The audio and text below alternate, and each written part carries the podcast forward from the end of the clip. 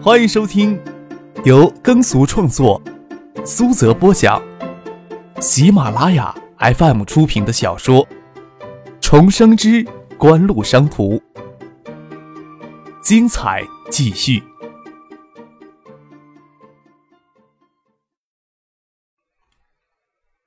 第五百九十九集。许洪博也不需要遇到这样的挫折就撤出了江南省，哪能这么顺利的就真随了某些人的愿望呢？收购陈系纸业的谈判总是要暂时的停顿下来的。张克微憋着眉头。今天的事情呀，虽然能推测出是哪些人在背后捣鬼，但是也的确存在很多矛盾，才让他们进行得逞了。今天算是矛盾的一次意外激化。不能将矛盾理顺分化掉，谈判呀就很难进行下去了。另外，江南省委省政府只怕也在打退堂鼓吧。说着话，棋盘上的落子就很慢。许洪博突然不顾左下角的一根棋子纠缠，粘了一粒子去攻击张克左上的脚地。另辟战场啊！张克看许洪博的落子笑了起来，落了一子去应许洪博，突然问了谭天一声。你对华人资本从印尼撤离的事情有没有听闻呀？听说过一些，但知道的不多呀。谭天心里怦然一跳，但他按捺住心里的激动，急于平静的看着张克。你对这个感不感兴趣？张克将棋子放到棋盒里，侧过身来看着谭天。很希望柯少能给我一个长见识的机会。谭天正色的说道。是以锦湖注资庆元酒店之前，他差点给银行贷款逼得破产。即使庆元酒店给世纪锦湖重组，他名下的资产也不过两百万。在全市财富能让两省官员都为之倾倒的富豪之前，他有什么好矜持的呢？今天呀，已经晚了。张克考虑了一下，嗯，这样吧，你明天早上遇到翟丹青，找他要一份资料。另外，明天早上再帮我约一下赵有伦吧。问他中午有没有时间，能抽出空来陪我吃顿饭。吩咐过这些事情，又挥了挥手，说道：“让我呀跟徐老师安静下会儿棋，你们呀爱干嘛干嘛去，找个地方聊天也行，不用陪我们了。”将谭天、张毅赶走。呵，你是看中谭天了？徐洪博笑着问道：“才见了两次面呢。”徐老师，您这些天常常跟谭天见面吧？张可笑着说：“能看得徐老师看中，我有什么不信任的呢？”华人资本呀，从印尼大撤离的事情，我倒是知道一些。张毅跟谭天离开张克与许洪博下棋的院子，并没有回房间睡觉去，就在隔壁的厢房坐下来喝茶聊天。张克跟谭天卖弄道。想必啊，比你从其他地方道听途说的详细。张克上回在金山，叶剑平跟他说是要将张毅调到世纪锦湖，负责世纪锦湖在金山的事务。世纪锦湖对清源酒店注资之后，其他的业务还没有开展起来，张毅就代表世纪锦湖协助谭天负责庆元的经营，也实际学一些经营上的管理经验。近两个月来，与谭天的关系倒是极熟。在今夜之前。谭天都不能算锦湖的嫡系，自然无法从锦湖内部了解到华人资本从印尼大撤离的详情。张毅却是了解的，他知道张克用谭天就是要同时启动金山市特定针对印尼华人资本大撤离的招商引资工作，这恰恰是令周景瑜他们最为恐惧的。谭天是地头蛇，负责协调金山市的招商引资是最为合适的。七月二号。新华内参还报道了华人资本从印尼撤离的消息。赵有伦也期待金山能分一杯羹，而且是在他的主持下分一杯羹，这样他就能在市里经济工作中压制住周景瑜，甚至能在党群干部工作中拉拢更多的常委成员支持，而与周景瑜抗衡。金山不能参与这次招商引资的特殊盛宴，完全取决于锦湖。赵伦这时候对锦湖与周谢两家的恩怨已经有了深入的了解，他相信锦湖绝对不会放弃彻底压制周谢两家的良机。即使七月二号夜间打电话到张克的手机，给翟丹青挡了架，他也相信金山不会错过这次特殊的盛宴，也将给他的仕途带来光辉的一笔。七月四号黄昏，晨曦纸业工厂内突然涌起的职工围攻风波，让赵有伦有些措手不及。他是最先指令武警冲进去将人先救出来的，但是事后善后工作，精神势力完全插不上手，要省里拿主意。之前的期待似乎就此戛然而止了。赵有伦几乎是一宿没睡，他给梁伟发通了几次电话，尚学明的态度暧昧不明。星光纸业总裁周游与星光纸业法务部总裁室的两名参加谈判的高级职员，都还躺在省人民医院的高级病床里。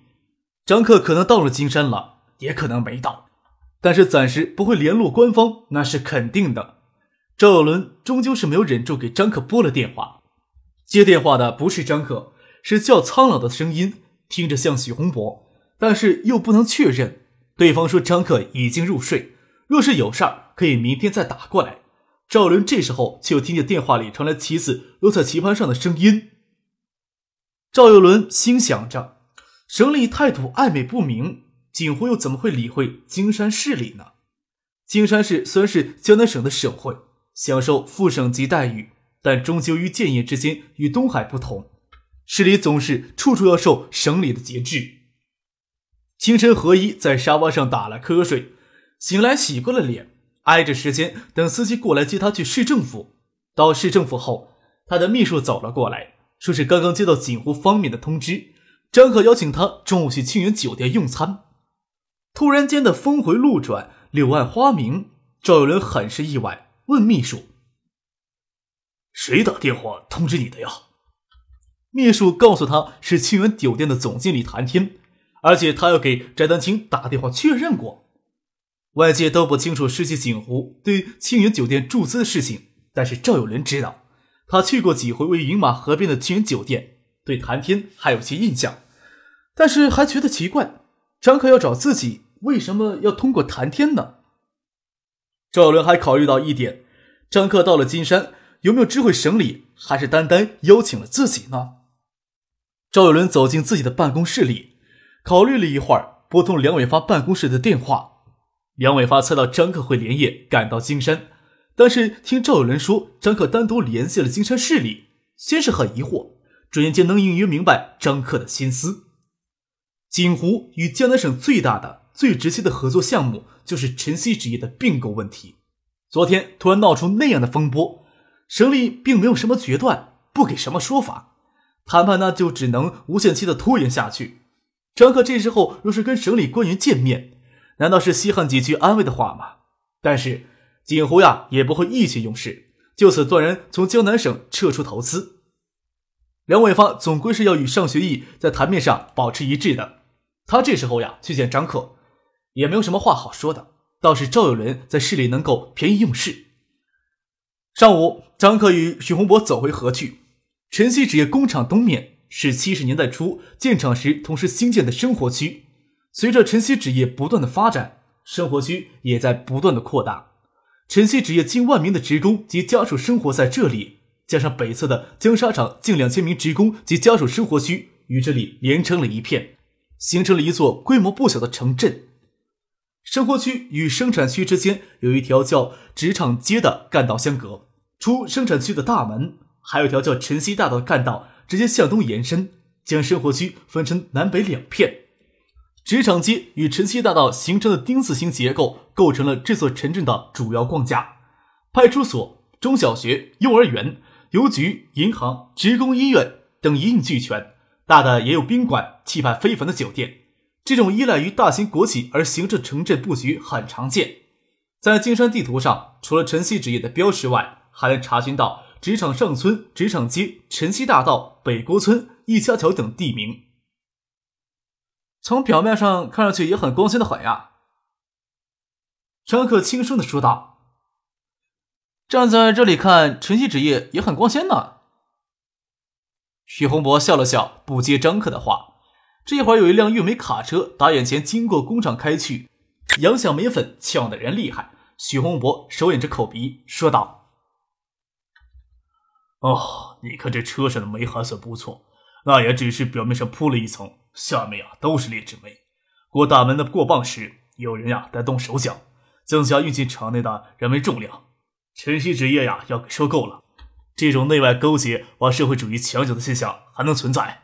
靠这些大发奇财的都是地头蛇，他们怎么愿意看到晨曦纸业给收购呢？”这些年来，国企形成一种寄生现象，寄生在国企业上的人群都是不希望看到现状给改变的既得利益者。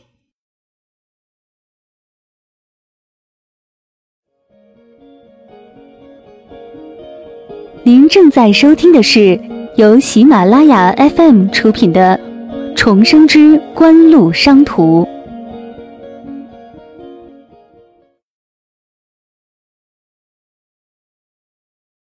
张克轻叹了一口气，笑着说：“哎，国内的纸张需求旺盛，陈一纸业又肆无忌惮的牺牲周边的环境，养着一堆蛀虫，还能勉强维持盈利，这就有了让这些人站出来鼓动职工组织并购的光明借口了。”徐洪博也是摇头苦笑，晨曦纸业的并购，目前看来，主动权又落回到了省里的手中。往里走走吧，我毕竟对实际情况还不是很了解。”张可说道。“那行，那就往里走走再。”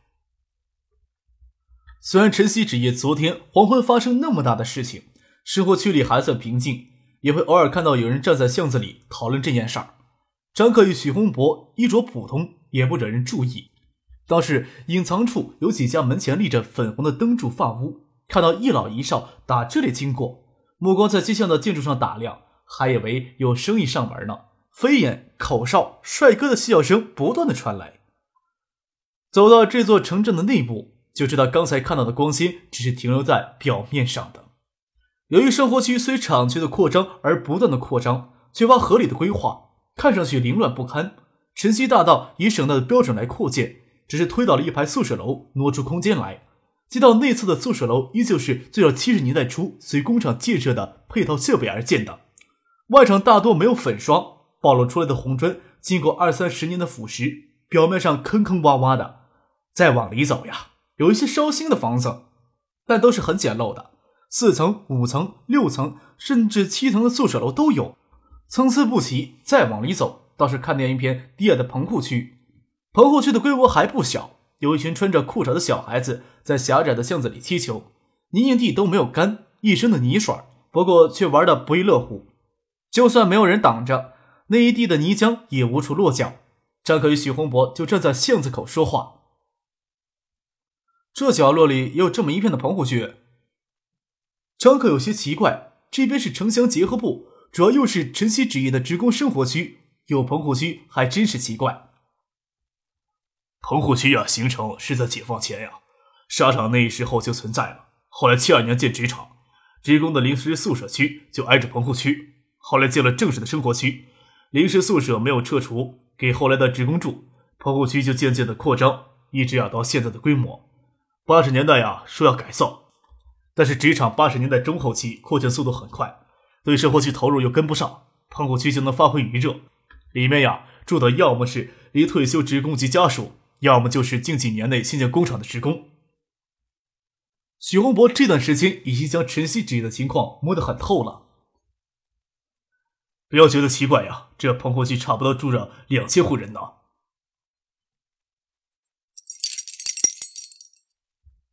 身后传来脚踏车车铃的声音，扎克转过头看着一个穿着红裙子的少女骑着自行车过来。他和许洪波站到巷子边，那少女停下车来问他们。你们过来找人吗？少女容貌清秀，身材苗条而高挑，眼眸子灵动，一闪一闪的看着眼前的两个陌生人。在巷子里踢球的小女孩子看见红裙少女过来，也都一窝蜂的围了过来。你是叫邢文丽吧？许洪博含笑问道。你认识我？红裙少女歪着头看着许洪博，当然认识了。听说你啊，一刚毕业就被招进职场了，而且还是这家工厂市场的秘书呢。许洪博说道：“我们俩呀，经过这里倒是也没有什么特别的人要走。看到你，我就是想起来了，邢厂长这时候在不在家呀？哦，对了，邢厂长呀，是原来制板厂现在晨曦制衣的衣服厂的厂长，九一年呀就退休了。这女娃子呀，是邢厂长的孙女儿，他们一家呀都住在里面。”许洪博顺便给张克解释道。张克看了看杂乱不堪的棚户区。心想，还是老一代人啊，单纯一些，会有觉悟。他对锦湖的高层从来就没有这么高的奢求。红军少年疑惑的看着张克、许洪博，对他们可完全没什么印象，说道：“你们随我来吧，我人应该这时候在家呢。”